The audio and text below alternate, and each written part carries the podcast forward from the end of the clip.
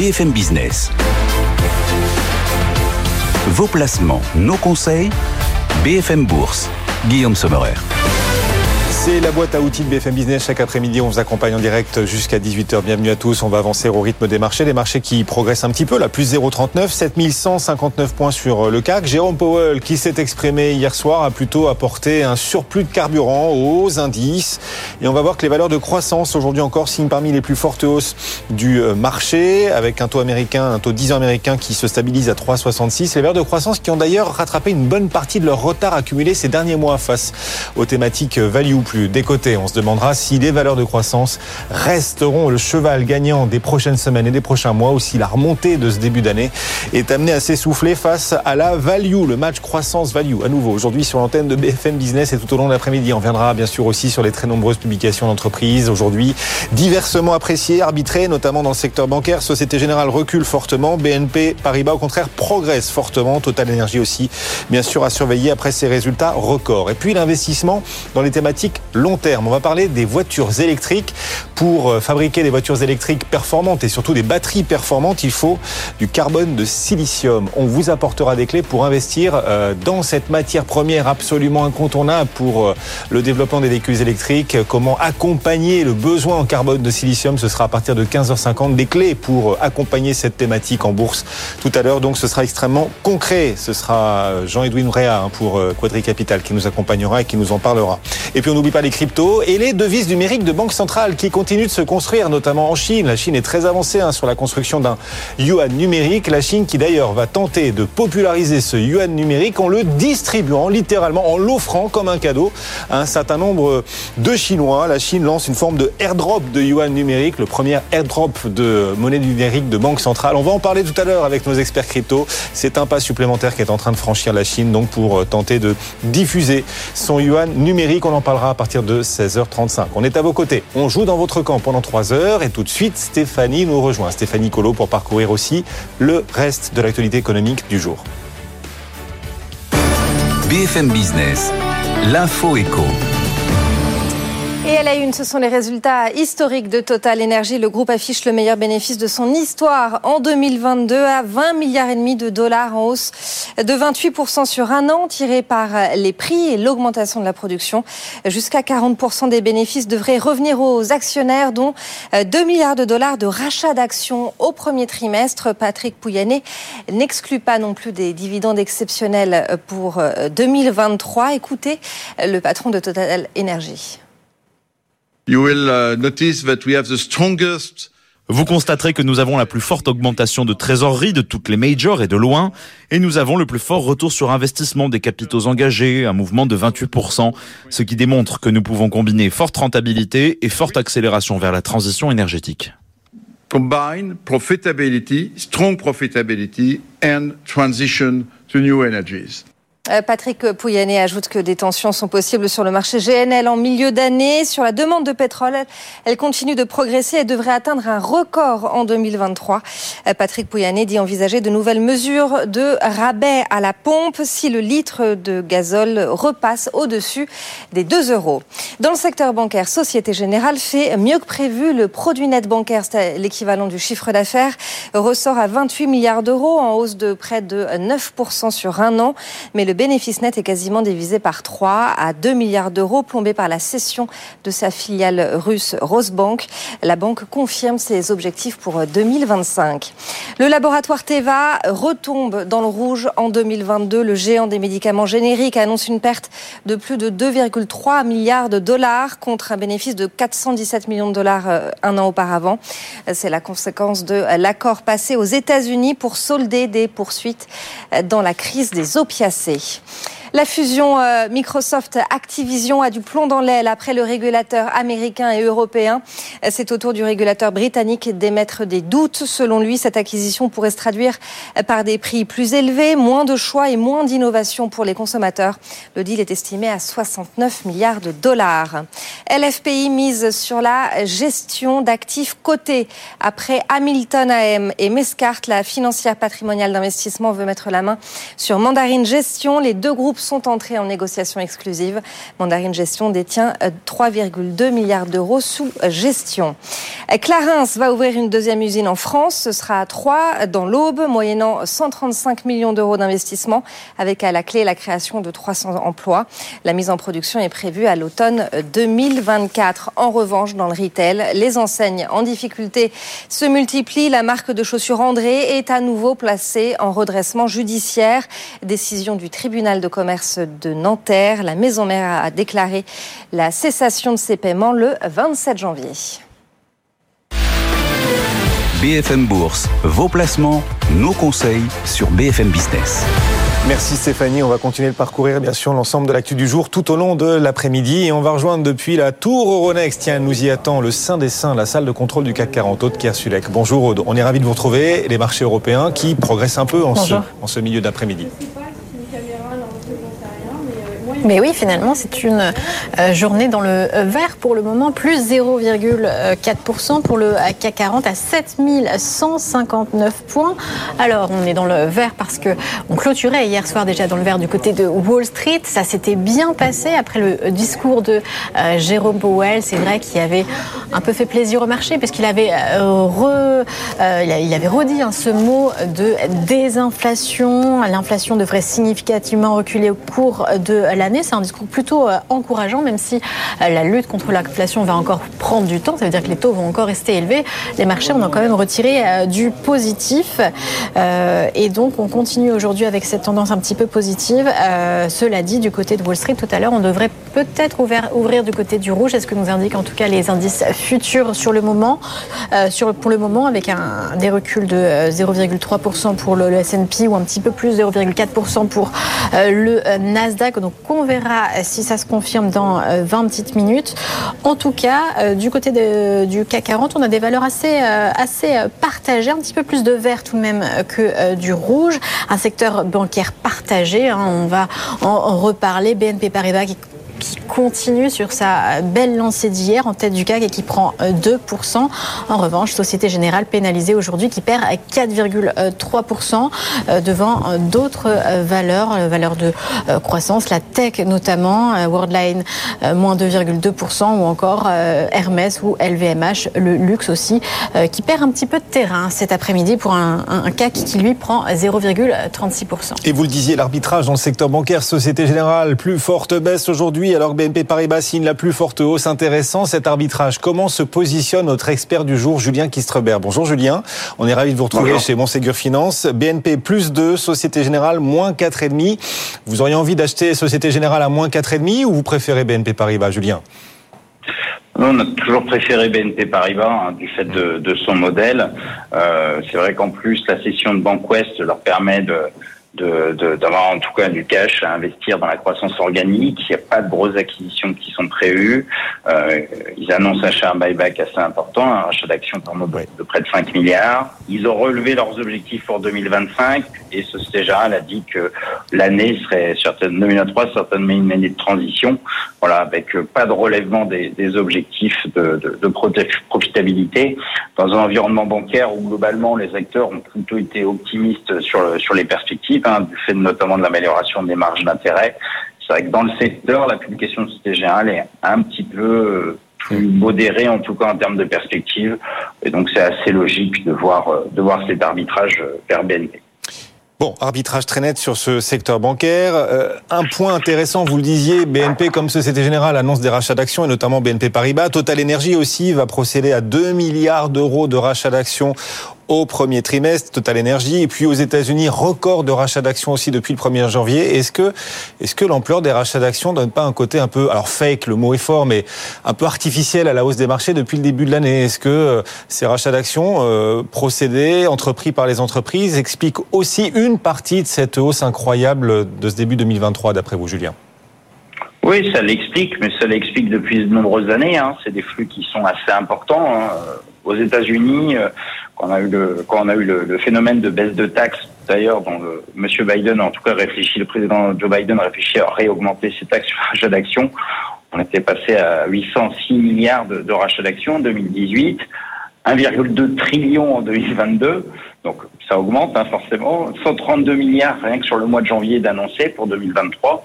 Donc effectivement, ça contribue nécessairement. En tout cas, ce qui a noté, c'est que sans surprise, hein, les marges des entreprises sont au plus haut. Elles ont plutôt bien passé le, la période inflationniste. Euh, on voit que les cycliques euh, bancaires, euh, marge d'intérêt ou les pétrolières, avec les prix du carburant, bah forcément, on profite à plein.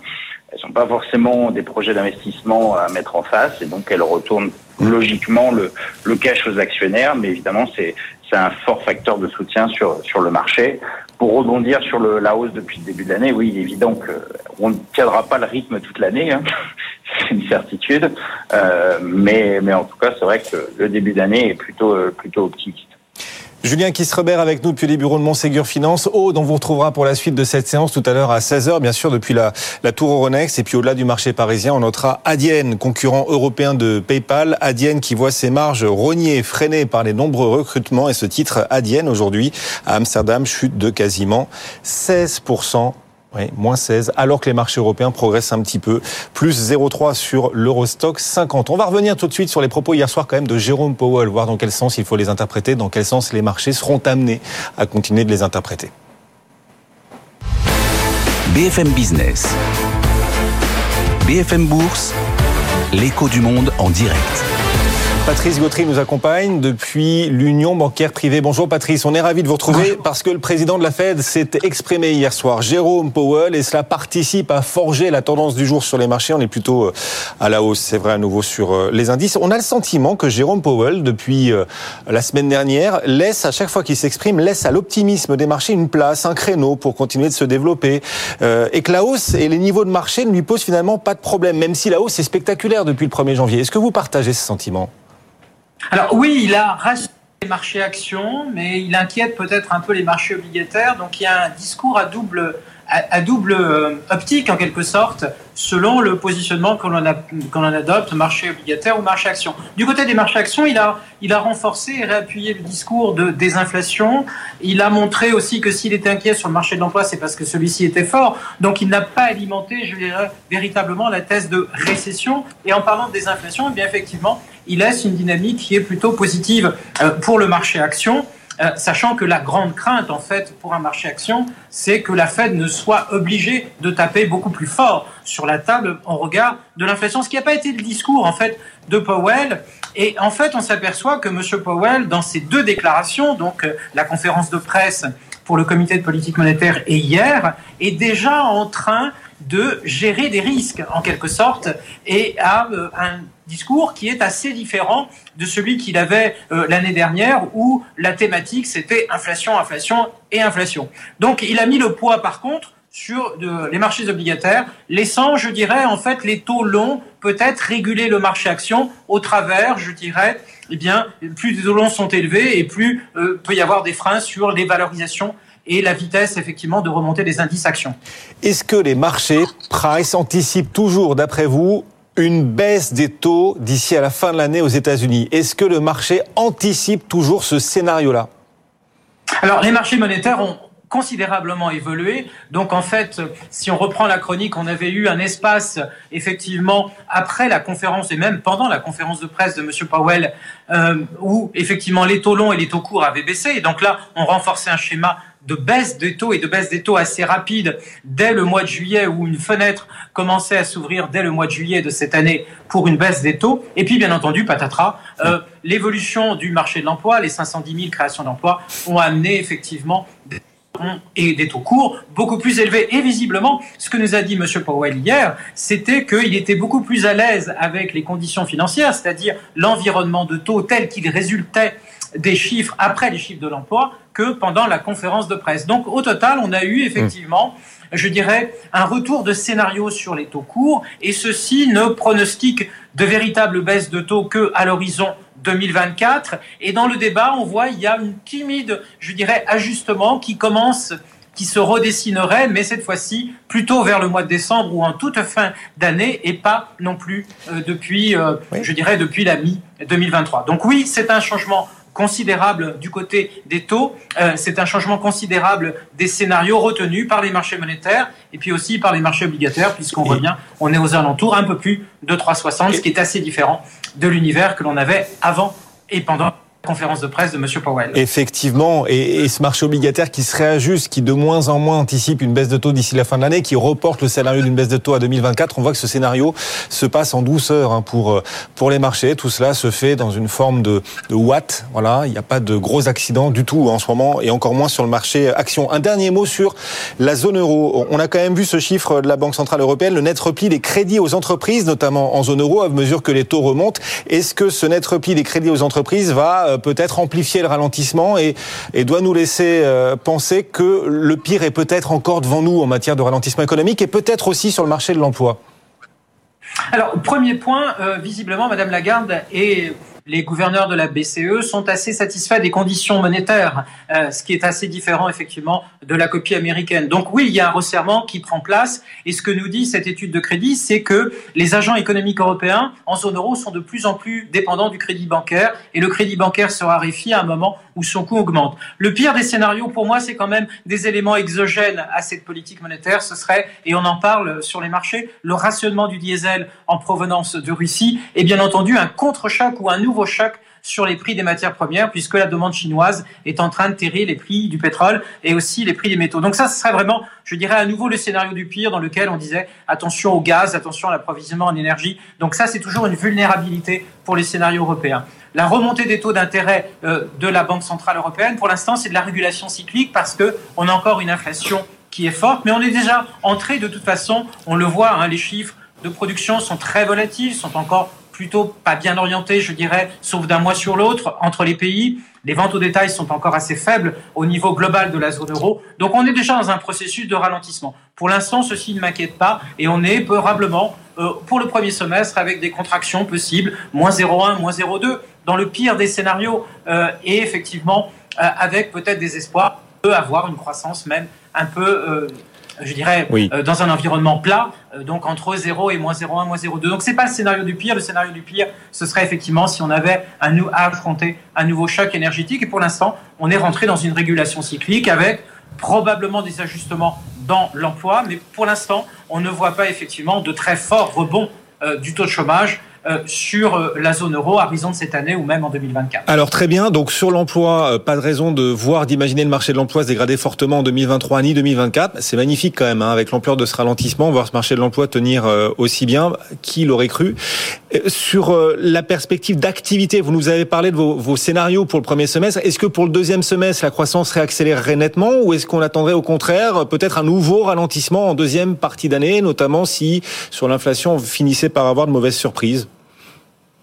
Alors on est on lié aux données et effectivement le problème que l'on a pour déterminer en fait le timing exact d'une éventuelle entrée en récession forte ou faible par rapport au scénario que je viens de décrire dépend effectivement d'une part de l'évolution du marché de l'emploi, alors c'est encore plus vrai aux États-Unis qu'en zone euro, et dépend de l'évolution des salaires. On a vu que l'évolution des salaires, les négociations ont été entamées donc en fin d'année dernière. Il va y avoir un rattrapage dans les coûts salariaux et dans les salaires de la zone euro, donc au premier semestre.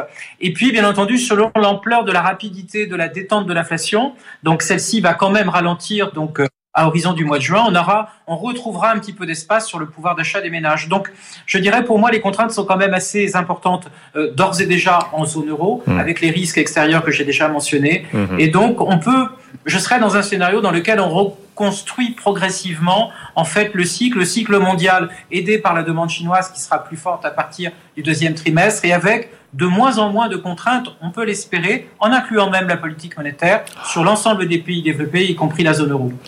Merci beaucoup Patrice Gautry, nous accompagner depuis l'Union bancaire privée. Merci Patrice, bonne fin d'après-midi. Le CAC 40 est toujours en hausse, oui, plus 0,3%, 7157 points. Vous avez peut-être des questions sur vos portefeuilles boursiers. N'hésitez pas, vos questions, à nous les envoyer en flashant ou en scannant ce QR code qui apparaît tout au long de l'après-midi sur vos écrans, en le flashant ou en le scannant.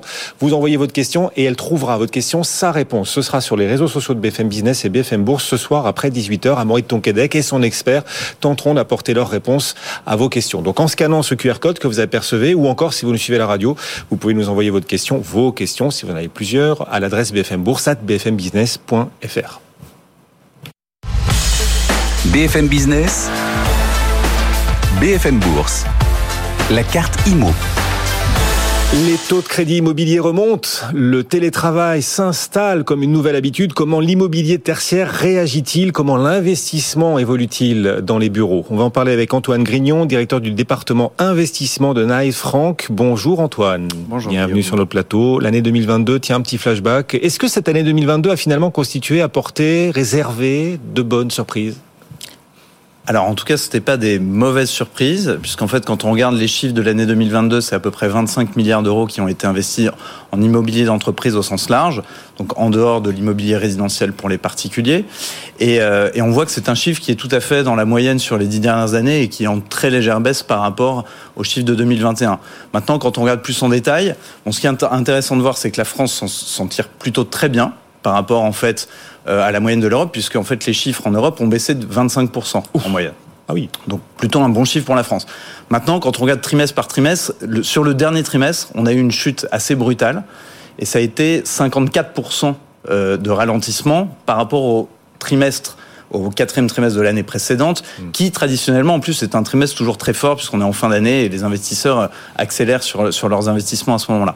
Donc on, on, on, le sent et déjà en début 2023, on sent bien ce net ralentissement sur les volumes investis. C'est notamment en Ile-de-France et notamment sur les actifs de bureau que c'est le plus marqué. Ralentissement des investissements, notamment en Ile-de-France. Donc plus en Ile-de-France que euh, dans les régions. C'est le début de l'amorce d'une pointe de rééquilibrage sur ce marché tertiaire, euh, peut-être un peu moins en faveur de l'Ile-de-France et un peu plus en faveur des grandes régions? Tout à fait, tout à fait. On voit bien que... Alors, le ralentissement, il est quand même marqué sur l'ensemble du territoire. Hein. Mais on voit que traditionnellement, on avait 70-75% des investissements qui étaient faits en Ile-de-France, toutes classes d'actifs confondus. Euh, Aujourd'hui, on a un rééquilibrage puisqu'on est un peu moins de deux tiers. Donc on voit bien que euh, cela se fait au profit des régions. Ces régions qui ont des fondamentaux euh, socio-démographiques qui sont forts.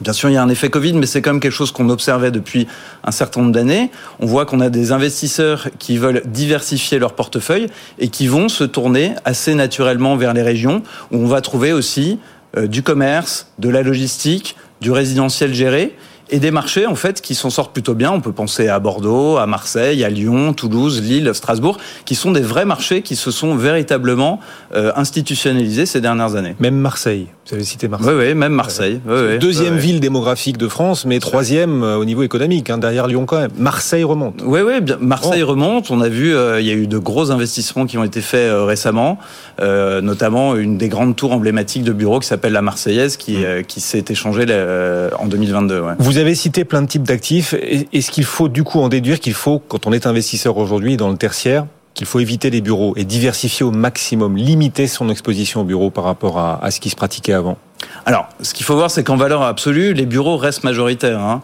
et, on ne peut pas mettre tous les actifs du bureau dans le même panier. Donc on voit bien que si on regarde l'île de France, effectivement, qui est plutôt en baisse euh, en, valeur relative, euh, on a quand même le marché parisien intramuros qui se porte extrêmement bien et il s'est probablement jamais aussi bien porté euh, historiquement.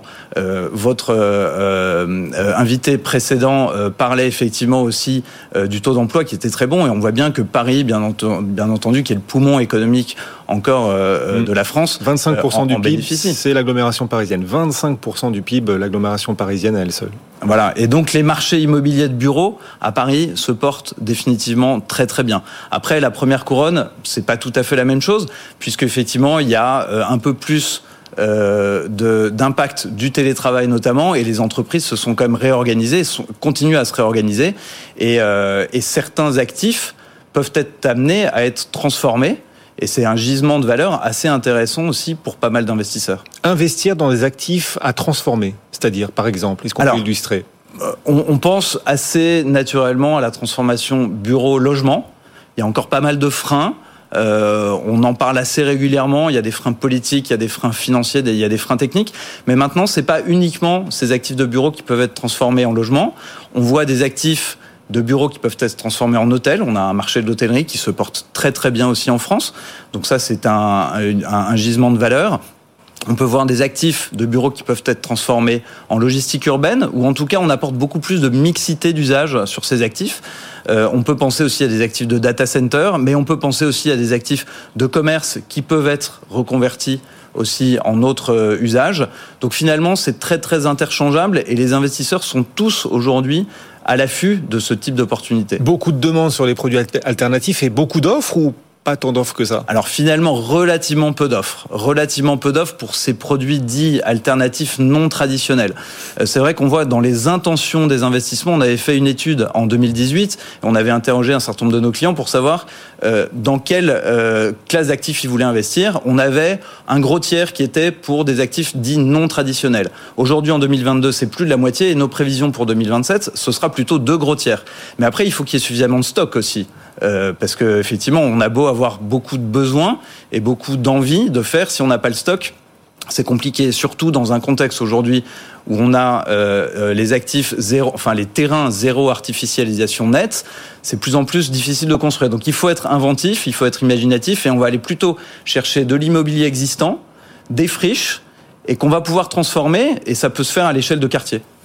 Et tous ceux qui nous écoutent, euh, bien évidemment, seront intéressés de regarder où situe à vos yeux chez Knight Frank le maximum de, de, potentiel pour investir dans le tertiaire. Dernière question, il nous reste 30 secondes. Le profil type des investisseurs sur le marché français est-il en train d'évoluer, d'évoluer, d'évoluer avec la remontée des taux notamment? Oui, oui, tout à fait. On a vu et on voit un peu moins d'investisseurs internationaux même si la France reste absolument une cible privilégiée, puisqu'elle est dans le top 5, selon nos estimations, encore des destinations d'investissement ah bon pour l'immobilier d'entreprise. Ouais, ouais. Génial, génial. Petit pays, la France, mais... Ouais, derrière les États-Unis, derrière euh, l'Angleterre et derrière l'Allemagne. Donc on voit que véritablement, euh, c'est un endroit qui est absolument recherché. On est devant la Chine. Les investisseurs internationaux préfèrent investir en France qu'en Chine. Magnifique. Devant l'immobilier, en tout cas.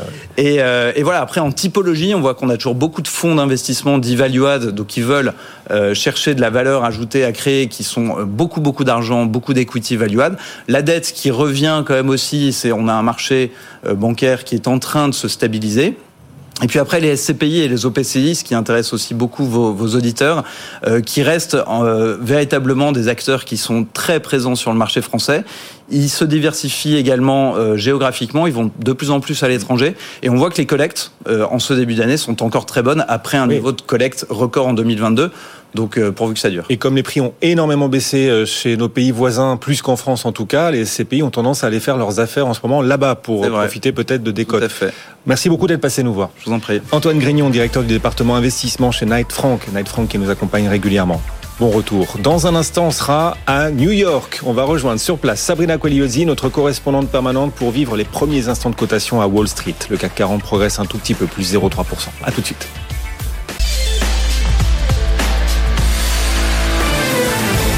BFM Business. Vos placements, nos conseils. BFM Bourse. Guillaume Sommerer. La rive américaine du monde, on franchit l'Atlantique, on rejoint sur place à New York. Alors que la cloche retentit, Sabrina Quagliozzi, bonjour Sabrina, on est ravi de vous retrouver en direct. Sabrina, comment se passe ce début bonjour. de cotation à New York? Il est 9h30 chez vous Sabrina. Ah, Guillaume, c'est pas terrible. C'est le rouge qui l'emporte à l'ouverture sur les trois indices américains après la hausse d'hier dans le sillage des remarques du patron de la Réserve fédérale américaine. Euh, c'est euh, Jérôme Powell qui s'exprimait à l'occasion d'un événement organisé par le Club économique de Washington. Euh, Jérôme Powell qui eh bien s'est exprimé selon lui il a parlé de déflation donc aux États-Unis après une série de fortes hausses des taux d'intérêt. Ce que voulait entendre le marché en gros hein. l'inflation recule même si bon, il a quand même montré un ton ferme en indiquant que ce n'était que le début le marché a parié sur une orientation moins agressive, en tout cas de la Réserve fédérale américaine en termes de politique monétaire pour la suite. C'est ce qui avait fait grimper ces marchés américains hier après ces remarques. Donc aujourd'hui, retour du focus sur les résultats d'entreprise. Il y en a encore beaucoup, beaucoup euh, aujourd'hui. Mais donc, la tendance ce matin à l'ouverture, on repart à la baisse. C'est un repli léger de 0,34% pour l'indice Dow Jones. On est à 34 041 points. Le S&P 500 perd 0,4%. Le Nasdaq, de son côté, affiche une baisse de 0,4%. On préserve les 12 000 points sur l'indice. Du côté de l'obligataire, on a euh, un léger mouvement de détente sur le 10 ans américain, 3,67. Et puis, si on regarde, allez, le pétrole, et on est là sur un gain d'1,4%, toujours sous les 80 dollars le baril. Sabrina, quelle pépite avez-vous déniché pour, euh, de l'intérieur, plus en détail encore, arpenter, parcourir cette séance américaine? Ah, Guillaume, il y en a plein aujourd'hui, beaucoup, beaucoup. Alors déjà, ce qu'il faut retenir, c'est que l'on attend ce soir euh, de grands rendez-vous. Euh, les trimestriels de Disney, à surveiller, bien entendu, et puis aussi Robinhood, la plateforme de trading, sera également au rendez-vous ce soir au chapitre des résultats. Disney qui perd en attendant 0,23%, Robinhood de son côté affiche une petite hausse de 0,2%. Les publications qui ont été faites dans, toute une série de, secteurs différents. Vous avez euh, par exemple Chipotle, la chaîne de restauration rapide, euh, qui a publié des chiffres décevants sur le trimestre écoulé, euh, un chiffre d'affaires qui est ressorti en dessous des attentes, pas de momentum, comme ce que l'on observe euh, en général sur la fin de l'année, souligne Chipotle, qui du coup est sanctionné ce matin, 4,43% sur le titre à 1646 points. Pour ce, titre à l'ouverture. Vous avez en revanche une très belle réaction au trimestriel Uber, Uber qui a publié des chiffres supérieurs aux attentes, un chiffre d'affaires qui se monte à 8,49 milliards de dollars. Euh, le titre grimpe de 5,7%. On est à 36 dollars 89. Belle performance également dans la pharma euh, pour CVS, euh, chaîne de pharmacie qui a publié des chiffres là aussi supérieurs aux attentes de la communauté financière. Le titre grimpe donc de 3,3%. On est à 88 dollars 27. Et puis l'équipementier sportif Under Armour a publié également ses résultats trimestriels. Les chiffres sont supérieurs aux attentes, les prévisions rehaussées, mais un titre oh, qui fait du surplace euh, ce matin à l'ouverture. Euh, on est sur une petite hausse de 0,3%, 10 dollars 82 dans un marché orienté à la baisse, euh, moins 0,3% après la hausse hier pour l'indice Dow Jones. Le S&P 500, 4145 points, perd 0,45%. Le Nasdaq en repli de 0,47%. On se retrouve tout à l'heure, Guillaume, pour faire un point sur cette séance américaine. À tout à l'heure, effectivement, Sabrina, pour le suivi de cette séance à Wall Street, où vous nous retrouvez, où l'on vous retrouvera plutôt depuis New York en direct. Le CAC 40, il est 15h35, progrès gentiment, plus 0,3%, toujours 7153 points. Cet arbitre dans le secteur bancaire après les résultats de BNP Paribas et de Société Générale. Ceux de Société Générale, un cran en dessous euh, de ceux de BNP Paribas et les rachats d'actions aussi annoncés assez massifs hein, chez BNP Paribas, ce titre gagne 2,4% alors que Société Générale, au contraire, recule aujourd'hui. C'est un repli assez net d'ailleurs. C'est la lanterne rouge d'ailleurs. Société Générale, le titre abandonne en ce moment 5% ce titre Société Générale. Les autres valeurs à surveiller, bien sûr, Total Energy. Alors qui recule un peu, Total Energy, moins 0,38% malgré là aussi l'annonce de rachat d'actions assez massif à hauteur de 2 milliards d'euros quand même au premier trimestre et des résultats records. Mais bon, ce titre recule un tout petit peu après avoir euh, cartonné, bien sûr, euh, Total Energy. C'est derniers mois. Et puis on notera également parmi les publications et les annonces de résultats Adyen. Alors pour le coup, c'est une sanction pour Adyen, le concurrent européen de PayPal. Les marges d'Adyen déçoivent après euh, d'importants recrutements et ce titre Adyen à la bourse d'Amsterdam recule très nettement. Adyen perd en ce moment 15% à rebours du reste des marchés. L'Eurostock 50, lui, gagne 0,3%. BFM Business. BFM Bourse. Mouvement de marché. David Cruc nous accompagne, la financière de l'échiquier. Bonjour David. Bonjour Guillaume. Bon, les marchés qui réagissent plutôt positivement aux propos par ailleurs de Jérôme Powell. Hier soir, le président de la Fed s'est exprimé, confirmant une désinflation en cours, mais elle prendra du temps et il faudra attendre, a-t-il dit, 2024 pour euh, que l'inflation rejoigne les objectifs de la Réserve fédérale américaine. On a le sentiment que depuis la semaine dernière, à chaque fois qu'il s'exprime, euh, en fait, les marchés trouvent des raisons de progresser. Est-ce que Jérôme Powell, dans, sa, dans la façon de s'exprimer, en fait, bah, montre que la hausse des marchés ne le gêne pas. Il laisse une place à chaque fois supplémentaire pour une poursuite à la hausse des marchés. Je crois que la désinflation, c'est plus vraiment le sujet aujourd'hui. D'ailleurs, c'est assez étonnant parce que le, le, marché, le marché américain baisse de 0,30, le marché, les marchés européens progressent de 0,30. Donc, on, habituellement, après un discours de Powell, on avait des, des variations de marché qui étaient assez extraordinaires. Là, c'est presque un, un, moment un peu ennuyeux. Moi, je pense ah, que si vous... vous êtes dur, le Nasdaq a pris quasiment 2% hier. C'est vrai. Alors là, c'est plus une question de thématique. Mais si vous venez aujourd'hui pour acheter les marchés sur la thématique de la désinflation, vous arrivez trop tard. On en parle depuis euh, octobre. Depuis octobre, on, on joue cette thématique. La, la, la, désinflation est une réalité, mais c'est une anticipation. Et il ne faut pas confondre news, les nouvelles, et les anticipations. En bourse, on n'achète pas les nouvelles, on les vend. et on achète l'anticipation. Et aujourd'hui, ce thème de la désinflation me paraît être un thème du passé. Donc aujourd'hui, si on essaye de comprendre les messages de Paul qui sont euh, plus ou moins euh, dovish en ce moment. Je pense que c'est pas finalement le, ce thème-là aujourd'hui. La, la, la, vraie question aujourd'hui, c'est de se poser, c'est de se demander quel va être le thème qui va pouvoir nous donner une traction supplémentaire pour aller plus haut. Parce que le thème de la désinflation, pour moi, c'est plus le thème qui va vous faire progresser beaucoup plus. Donc on a un problème de de traction au niveau des nouvelles et de savoir qui va acheter le marché. En octobre, en octobre, euh, début octobre, le thème de la, de la, désinflation était un vrai thème à jouer. Et à l'époque, il y avait une sorte de poudrière dans le marché. Il y avait, tout le monde était quasiment baissier sur le marché. Le fameux bull bear, indicateur était à 0 sur une, sur une, sur une échelle de 0 à 10. Aujourd'hui, il est pratiquement à 5. Les, le cash dans les portefeuilles était extrêmement élevé. On avait presque 7% de cash dans les portefeuilles en moyenne. Aujourd'hui, on est à peu près à 5. Ça paraît pas beaucoup, mais c'est quand même assez énorme. Tout ce qu'on appelle les fonds momentum CTA sont en Europe max long. C'est-à-dire qu'ils ont acheté, ils peuvent pas acheter plus. Le retail, les particuliers, ont aussi beaucoup acheté. Donc la question que je vous pose, que je pose en général, c'est de se dire quelle va être vraiment le, les nouvelles qui peuvent, les anticipations futures, les anticipations qui peuvent nous donner une traction supplémentaire après un rebond de près de 30%. Et qui va venir acheter le marché aujourd'hui, encore une fois, en jouant de nouvelles anticipations et non plus les nouvelles, les, les, la, désinflation, avec qui va être l'acteur qui va pouvoir être le relais du marché au niveau des investissements. Donc vous pensez qu'il faudra de nouvelles thématiques ou de, de nouvelles sources d'espoir supplémentaires, au-delà de la question de l'inflation désormais, pour que le marché continue à la hausse. On ne pourra pas se dire, on peut plus se dire que les marchés continueront à la hausse portés par des phénomènes techniques comme les rachats de short par exemple ou les liquidités qui étaient sorties du marché et qui restent prêtes à s'investir. Ça, ça suffira pas? Je pense pas. Je pense qu'il faut aujourd'hui, ce, je pense qu'aujourd'hui on est à l'aube peut-être d'une consolidation du marché. Ah. Voilà, on est à l'aube d'une consolidation où on peut, on va essayer de trouver le, ces relais d'investissement.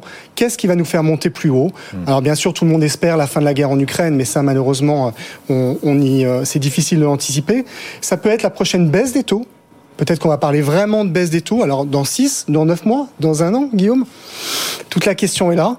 Est-ce que ça peut être, alors, est-ce que ça peut être des résultats finalement qui sont au-delà de ce qu'on pense? Cette année, les anticipations de résultats sont à zéro. Est-ce que peut-être on va avoir des résultats meilleurs que prévu Tout ça, c'est les vraies questions qu'on se pose. Et ça, ça peut être un relais de performance pour les marchés. Et à ce moment-là, effectivement, peut-être un certain nombre d'investisseurs qui sont pas encore entrés dans le marché le feront. Mais je pense qu'à court terme, le marché peut un peu consolider en justement se posant les questions de qu'est-ce qui va être la suite des événements. Pour l'instant, on a un petit peu du mal à, à, à le comprendre. Maintenant, je pense qu'en aucun cas cette année sera une année euh, difficile. Euh, il n'y a pas de crack financier. Vous citiez les banques, les banques vont bien. Il n'y a pas de crise de crédit comme on l'a eu dans des crises en 2008 ou en 2011. Les fonds propres des banques euh, se portent très très bien. Donc normalement, quand on a une vraie crise à venir, on devrait avoir une crise aussi du crédit. Mais en l'occurrence, c'est vraiment pas le cas. Donc, je m'attends encore une fois à une jolie année. Vous connaissez cette stat de janvier, hein, quand on monte de plus de 5% sur le S&P, plus de 90% du temps, on monte sur le reste de l'année. Donc l'année 2023, ça certainement une belle année. Pour autant, pour qu'elle soit une bonne année, il faut qu'on arrive à se poser les vraies questions euh, du relais des bonnes nouvelles. Voilà. Et, et, la Chine euh, ne, ne suffira pas, c'est-à-dire la réouverture chinoise, l'ampleur de cette réouverture, euh, le, le, souffle supplémentaire que la Chine pourrait apporter, notamment à l'économie européenne, parce qu'elle est mieux connectée euh, à l'activité chinoise que l'économie américaine, ça ne suffirait pas. Ça aussi, c'est déjà dans les cours à vos yeux, c'est déjà anticipé. Bah ça, on, on en a parlé en décembre déjà. Ça ouais. a été début décembre, donc ça, c'est encore une nouvelle euh, qui qui qui fait partie du, de, de, de, ces derniers mois et qui nous ont amené ce rebond de 30% Il faut pas l'oublier. Début fin fin septembre, mmh. les, les investisseurs étaient extrêmement pessimistes, tous voyaient les marchés s'écrouler plus, et finalement on a eu un rebond spectaculaire. Dans ce rebond spectaculaire, c'est cette anticipation d'une baisse d'inflation, c'est cette anticipation d'une réouverture. Vous pouvez pas acheter le marché pendant un an sur les mêmes tendances, c'est faux. Mmh. Donc maintenant, il nous faut ce relais de croissance. Ouais. J'ai l'impression que vous ne voyez pas d'où il peut venir ce relais de croissance pour les marchés. En fait, vous nous le disiez, vous vous attendez plutôt une consolidation des, des, marchés. Les entreprises, on est en plein dans la saison de publication. Euh, on voit les chiffres d'affaires, les bénéfices euh, bah, repartir à la baisse sur mmh. euh, les entreprises. Il vous semble illogique de voir les marchés au niveau où ils sont et surtout progresser comme ils l'ont fait depuis le début de l'année, alors que les entreprises voient un net ralentissement de, de leurs bénéfices ou de leur chiffre d'affaires. Ça vous semble pas cohérent ou les niveaux de marché finalement restent raisonnables? Non, je pense que le, les niveaux de marché sont raisonnable. Ça, c'est un point qui est, important. C'est un, un, point important, bien sûr. Euh, surtout en Europe, où on est euh, décoté par rapport au marché américain d'environ 30%. Donc, c'est quand même une décote suffisamment importante, en tout cas pour qu'on s'y intéresse. En plus, des PMI qui sont dans une trajectoire très favorable et des, et des résultats d'entreprise également. Mais c'est vrai qu'il y a deux points qui me rendraient positif. C'est si vraiment on commence à parler de baisse des taux plus, plus proche que ça, que ce que disent les brokers, c'est-à-dire au premier trimestre 2024. Si on anticipe un peu plus tôt ces baisses de taux, je pense que le marché sera, sera assez heureux. Et je pense qu'effectivement, si cette récession est relativement faible, si, si les résultats des entreprises sont un peu meilleurs, et je suis assez convaincu qu'on peut le faire parce qu'il y a une vraie résilience des entreprises. Et, et trimestre après trimestre, sur les 5-6 derniers trimestres, on a cru que c'était le, le pricing power était terminé. On a pensé que les entreprises allaient être touchées par l'inflation et ça n'a pas été le cas. Donc les brokers américains qui ont des baisses des estimations de croissance d'environ 10% sur 2024, là on parle des estimations de, du T4 2023, mais euh, du T4 2022. Maintenant, on est en 2023, pardon. Et eh ben, ces estimations sont très très basses. Je pense qu'elles peuvent être relevées ah. tout au long de l'année 2023 et nous aider à avoir un marché qui, qui progresserait. Parce qu'on est toujours surpris par la résilience des économies. Absolument. Le marché de l'emploi, notamment, est absolument hallucinant. Oui, absolument. Alors, le dernier chiffre était un peu complexe et euh, surtout dans un moment où les, les, sociétés américaines licencient quand même un peu, mais il y a des explications. Maintenant, je pense que la résilience est un mot fort, la résilience des consommateurs, la résilience des actionnaires aussi, qui n'ont pas du tout lâché le marché et on voit les particuliers encore très actifs actuellement. Mais, euh, mais je pense que la, la, la, la, qualité des résultats cette année va être le point d'or d'une d'une année qui sera favorable. Alors, on va parler du match entre Wall Street et l'Europe, bien évidemment, dans un instant. Euh, juste les rachats d'actions. On est sur un début d'année record en termes de rachats d'actions aux États-Unis. On voit BNP aussi nous annoncer euh, des, des rachats d'actions importants. Total, 2 milliards d'euros, rien que pour le premier trimestre. Est-ce que, alors, le, le, terme fake est vraiment exagéré. Donc, on va pas dire que la hausse de ce début d'année est fake, pas du tout. Mais quand même, est-ce que les rachats d'actions sont une explication majeure, une contribution majeure à cette hausse des marchés? C'est une contribution importante, mais ça l'est tout au long de l'année. Alors là, effectivement, les autorisations de buyback sont trois fois supérieures à l'année dernière. Et pardon, des rachats pas de souci, c'est pour, voilà. pour, tout le monde. Non, mais tout le monde. Y a, y a pourtant, je parle mieux français qu'anglais. Je ne sais pas pourquoi. je fais cette erreur à chaque fois. 122 les, milliards. Pour les novices en bourse. 122 milliards en janvier. C'est euh, trois fois supérieur à l'année dernière. Mais à noter que les rachats d'actions ont toujours été un, un acheteur très important des marchés. Et, et, effectivement, ça le restera. La seule question qu'il faut se poser, c'est s'il ne va pas avoir une augmentation des taxes. On en parlait, Biden en a parlé un petit peu. On parlait de quatre fois euh, l'augmentation des taxes, donc des taxes très très importantes sur les buybacks. Donc peut-être que les entreprises vont en faire un peu moins. Mais en tout cas, très clairement, c'est un soutien important des marchés. Ouais. En plus des rentrées, euh, des inflows euh, importantes en début d'année, en janvier, qui sont qui poussent toujours les marchés, surtout après une année négative. Donc je dirais que le mois de janvier, il n'est pas très surprenant. Maintenant, c'est juste, voilà, sur le court terme, soyons un peu patients, Guillaume anticipons peut-être une consolidation, essayons de trouver les relais de croissance du marché, et à ce moment-là, on aura des acheteurs naturels. Mais c'est vrai que le, le, la situation du marché en fin janvier et ce qu'elle était euh, fin euh, début octobre est plus du tout la même. On a un marché qui a été très acheté, on a énormément de, de, de gens positifs, et ça tranche vraiment franchement avec ce qu'on avait eu en début octobre, où, euh, où les marchés ont commencé leur rebond. C'est là où il faut être un petit et, peu plus mesuré. Mais on a coutume de dire que les marchés haussiers durent si le scepticisme dure. Et Exactement. si l'euphorie finit par prendre les marchés, par l'emporter, si l'euphorie euh, l'emporte, à ce moment-là, à ce moment-là, le risque grandit. On est dans une phase d'euphorie sur les marchés ou on est encore, encore, en train de progresser dans le scepticisme on, est plus équilibré. Quand vous regardez ce, ce fameux bear bull indicateur, il est très intéressant. Il était à 0 pendant pas mal de mois. Il est à 5. Si vous rentrez à 7 ou 8, donc si vraiment vous vous rapprochez de la tendance extrême de l'optimisme, alors là, vous pouvez être tranquille, vous pouvez vendre le marché tranquillement. Là, on est, on est dans une notion plus d'équilibre, mais qui me suffit quand même à penser qu'on peut avoir une consolidation des marchés. Je sais que ça tranche un peu avec l'optimisme et l'euphorie qu'on a actuellement, mais euh, j'aime bien être contrariant. David Cruc. David Cruc pour la financière de l'échiquier nous accompagne régulièrement. Merci beaucoup David. Merci beaucoup Guillaume. Passé sur le plateau de BFM Business, il est 15h47, notre CAC 40 dans la moyenne des marchés européens. On gagne 0,3%, 7153 points. Air Liquide, grâce à la relèvement des perspectives de Linde 2 en Allemagne, Air Liquide signe la plus forte hausse du CAC, plus 2,5%. Et puis à la baisse, on en parlait, Société Générale, sur sa publication, le titre recule de 4,7%. BFM Business, BFM Bourse. Valeur ajoutée. Oui, on est à votre service et chaque jour on vous apporte en effet une idée de valeur en plus si vous souhaitez diversifier vos portefeuilles. Valeur ajoutée. Emeric Lang avec nous pour Erasmus Gestion. Bonjour Emeric. Bonjour Guillaume. Vous êtes à l'achat cette semaine Emeric sur euh, une société qui a publié hier soir le titre S2I. Exactement, c'est une société française qui a une double activité, c'est sa particularité, c'est à la fois une, une ESL, une entreprise du service numérique pour la moitié de son chiffre d'affaires, et une entreprise de, recherche et développement externalisé pour l'autre moitié de son chiffre d'affaires. Et elle, fait extrêmement bien ces deux métiers. Pour vous donner une petite indication toujours intéressante, Simon Azoulay, le président d'Alten, a dit qu'il considérait S2I comme euh, le concurrent qu'il respectait le plus. Donc ça montre la qualité de la société qui fait très bien euh, ces deux activités avec une croissance de l'ordre de 20% sur les que la société a publiés hier soir. L'autre particularité d'S2I qu'il faut avoir en tête, c'est qu'il y a une très forte présence en Pologne. Ça représente 40% du chiffre d'affaires et c'est un, moteur de croissance impressionnant pour le groupe parce que le pays croît de l'ordre de 30% par an, avec en plus une excellente marge. La société ne veut pas euh, donner ce niveau de marge, mais on comprend euh, très clairement que euh, le niveau de marge est bien supérieur au niveau de marge que la société peut faire en France. Donc c'est un moteur de croissance extrêmement fin, qui est loin euh, d'en avoir fini, parce que la part de marché de S2I en Pologne est de l'ordre de 6%, et il vise 15% interne. Donc il y a un gros potentiel encore, et une belle croissance de volume dans ce pays, avec une belle marge, donc très simple pour, pour la croissance des résultats. Alors très bien, sauf que S2I a bien performé déjà en bourse. Est-ce que la, la valorisation vous semble encore offrir du potentiel Effectivement, elle a eu un beau parcours, euh, notamment ces, euh, ces dernières semaines et encore aujourd'hui avec la bonne publication. Euh, mais, mais pour une société dont le chiffre d'affaires a été multiplié par 5 en 12 ans et, le résultat par 10 sur la même période, la décote de 15 à 20% par rapport aux concurrents nous paraît, nous paraît trop importante. Il y, a un, potentiel de croissance supérieur de l'ordre de 10 par an contre 4 à 5 pour les concurrents. Donc on est sur une société qui se traite avec, qui est moins chère que ses, que ses concurrents, 15 à 20 moins cher avec un potentiel de croissance supérieur. Donc on, on reste extrêmement positif. Je ne l'ai pas précisé, mais nous sommes actionnaires euh, de la société. On est donc euh, à mhm. l'achat et on vise un, un objectif de cours de 70 euros. Objectif 70 euros sur ce titre S2I qui cote 53,90. Merci beaucoup à l'achat. Emeric Lang nous accompagnait pour euh, Erasmus Gestion. Le CAC 40 est toujours tranquille aujourd'hui alors que Wall Street euh, respire un peu. Le S&P 500 perd 0,5%. Le Nasdaq après sa hausse d'hier perd 0,6%.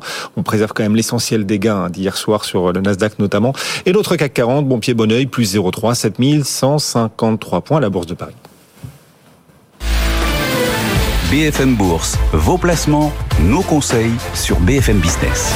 Et n'oubliez pas, si vous avez des questions ou des interrogations, de nous les envoyer, vos questions et interrogations, en scannant, en flashant le QR code qui apparaît tout au long de l'après-midi sur euh, vos écrans, en le scannant. Eh bien, vous nous envoyez votre question et tout à l'heure, après 18h, Amaury la transmettra à son expert qui vous répondra. Ce sera en direct tout à l'heure, après 18h, sur les réseaux sociaux de BFM Bourse et BFM Business. Vous pouvez aussi nous adresser vos questions par mail à l'adresse bfmbourse at bfmbusiness.fr chaque jour, on vous prépare aux thématiques d'avenir. Et alors là, on en a une, elle est technique, mais passionnante. Jean-Edwin Réa nous rejoint pour Quadri Capital. Bonjour.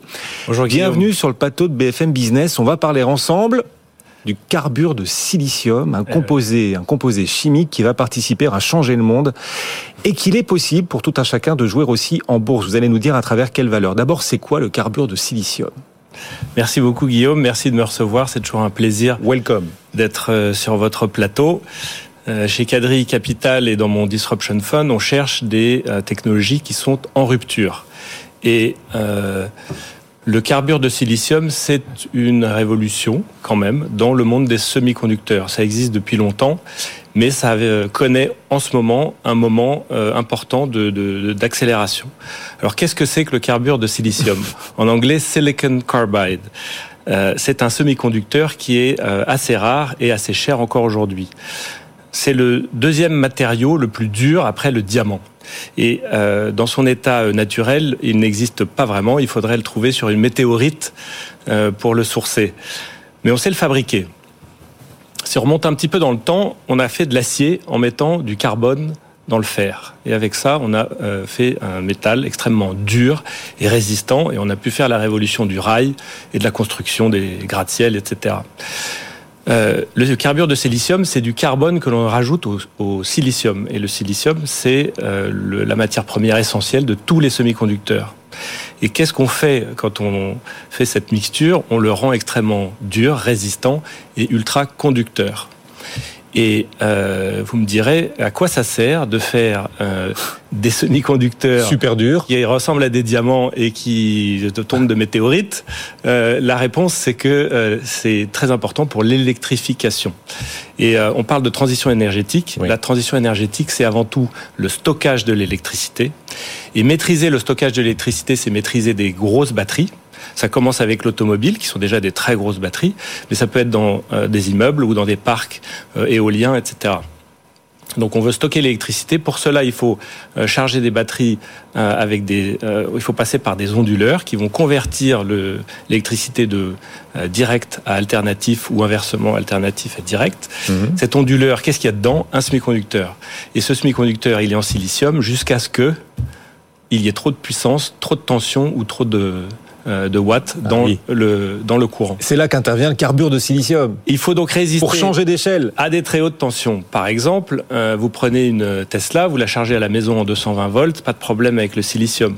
Vous allez euh, sur le chargeur municipal euh, qui va être à euh, six- 400 ou 600 volts, vous arrivez à la limite euh, du silicium. Quand vous passez en superchargeur à 800, 1000 ou 1500 volts, vous allez fondre littéralement euh, le- l'onduleur.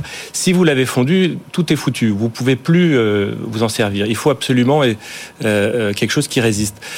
Elon Musk en 2018 a décidé de mettre dans sa modèle Y euh, un- des onduleurs en, en carbure de silicium et ça a complètement réveillé la filière. Euh, depuis ce, moment-là, en fait, les, constructeurs euh, euh, cherchent une source. Alors, là, vous êtes en train de nous dire le carbure de silicium est la pierre philosophale, sera la pierre philosophale de l'électrification. Oui, on peut dire, en tout cas, euh, sans euh, carbure de silicium, il n'y a pas de Tesla euh, modèle Y euh, et il n'y a pas euh, le, le déclencheur. Pour vous donner une idée, donc cet onduleur permet de réduire le poids de la batterie d'environ 15%, ce qui est autant gagné pour l'autonomie. Et comme on le, disait avant, ça permet de soutenir des tensions très élevées, donc la charge rapide. Et c'est à ce moment-là que la voiture électrique devient à peu près compétitive avec la voiture thermique. Donc c'est pas rien, c'est un tout petit euh, mais il a un rôle très important. Donc la transition énergétique, c'est des batteries, les batteries c'est des onduleurs, les onduleurs c'est des semi-conducteurs. Alors qu'est-ce qu'on fait? Comment est-ce qu'on on investit dans, euh, dans ce secteur et quels sont les chiffres? Et puis vous nous direz qui sont les fournisseurs cotés en bourse pour les investisseurs. On va être très concret pour ceux qui se demandent comment investir dans cette thématique. ouais. Le marché en 2022, c'était 1 milliard 500 millions, hein, 1,5 milliard. C'est assez petit. Euh, euh, en 2030, ça sera probablement 21 milliards. Donc c'est un- une croissance composée qui est rapide, de l'ordre de 35%. Et euh, euh, si euh, on regarde tout le power management, c'est-à-dire les semi-conducteurs dédiés à la gestion des flux électriques, c'est un marché de 78 milliards. Donc c'est un très gros marché. Ça reste une niche vu que l'industrie de tous les semi-conducteurs, c'est 600 milliards. Mais vous avez une niche qui croît à, 3 à 35% pendant les 8 prochaines années. Alors qui sont les acteurs qui dominent ce marché? Bon, on va isoler à peu près trois pôles. Vous avez les fabricants de matières premières, de carbure de silicium, les euh, fabricants de microprocesseurs qui sont basés sur cette matière première, et vous avez des équipementiers qui vont vendre des machines, qui vont dans les usines, qui fabriquent les semis. La matière première, c'est très complexe et ça nécessite euh, beaucoup d'expérience. Il y a une, une société américaine qui s'appelle Wallspeed qui domine ce, ce créneau. Qui est coté en bourse en Qui est coté en bourse aux États-Unis.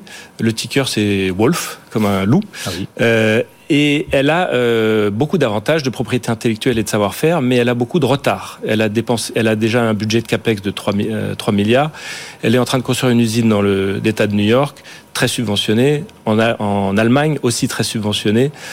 Euh, le retard qu'ils ont pris rend le titre très volatile et je recommande euh, ce titre uniquement pour des gens qui ont les reins solides. Euh, ensuite, on va sur ceux qui fabriquent les microprocesseurs à base de carbure de silicium. On n'a pas besoin d'aller chercher très loin. ST Micro en France? Euh, est le premier fournisseur de Tesla. Il devrait faire un milliard de chiffre d'affaires en 2023 sur cette seule filière. Ils sont verticalement intégrés à 40%, ça veut dire qu'ils fabriquent leur propre boule de c- carbure de silicium. Pour le reste, ils achètent, notamment à Wallspeed. En bas de la rue, à côté de chez eux, Soitec, dont on a déjà entendu parler sur le silicium. Ils font un process qui s'appelle le Smart Cut qui permet Mmh. d'augmenter de 15% le rendement des disques et des wafers. Autre valeur française. Autre valeur française. Ouais, notre industrie est pas mal placée là-dessus. Ils ont déjà un partenariat assez serré euh, sur le silicium classique avec euh, STM. Ils devraient, on attend des annonces, avec une euh, nouvelle version de Smart Cut qui va s'appeler Smart SIC. Euh, pour l'acronyme et on va euh, permettre probablement le même gain de rendement de 15% pour STM. Il existe aussi Infineon qui est le, le cousin d'STM qui fournit dans les automobilistes euh, allemands, euh, mais ils n'ont aucune intégration verticale, donc c'est obligé de tout acheter en matière première. Euh, euh, sinon, il y a le deuxième fournisseur de Tesla qui émerge, qui s'appelle ON Semi et qui marche très très bien. C'est une société américaine et Là, vous avez déjà le paysage de sociétés qui, qui marche très bien. Pour l'investisseur, est-ce que ces sociétés, est-ce que la valorisation, est-ce que le parcours boursier de ces sociétés intègre déjà tout le potentiel du carbure de silicium Non. que vous nous avez décrit ou non? Pas du tout. Euh, dans la mesure où le carbure de silicium, c'est encore euh, moins de 10% pour STM ou pour Infineon, euh, ça n'a pas encore euh, modifié sensiblement le- la valorisation.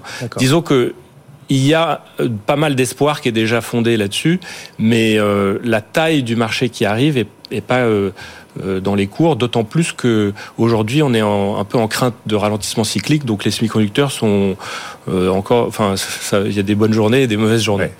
Mais la troisième filière, c'est les équipementiers. Si, si on peut les, en placer un, en tout cas. Donc, euh, aux États-Unis, il y a AR Test System qui fait de la, euh, des tests de pré-production parce que les rendements dans la, la fabrique de ces semis sont très faibles. On, on a des taux de déchets de 30%.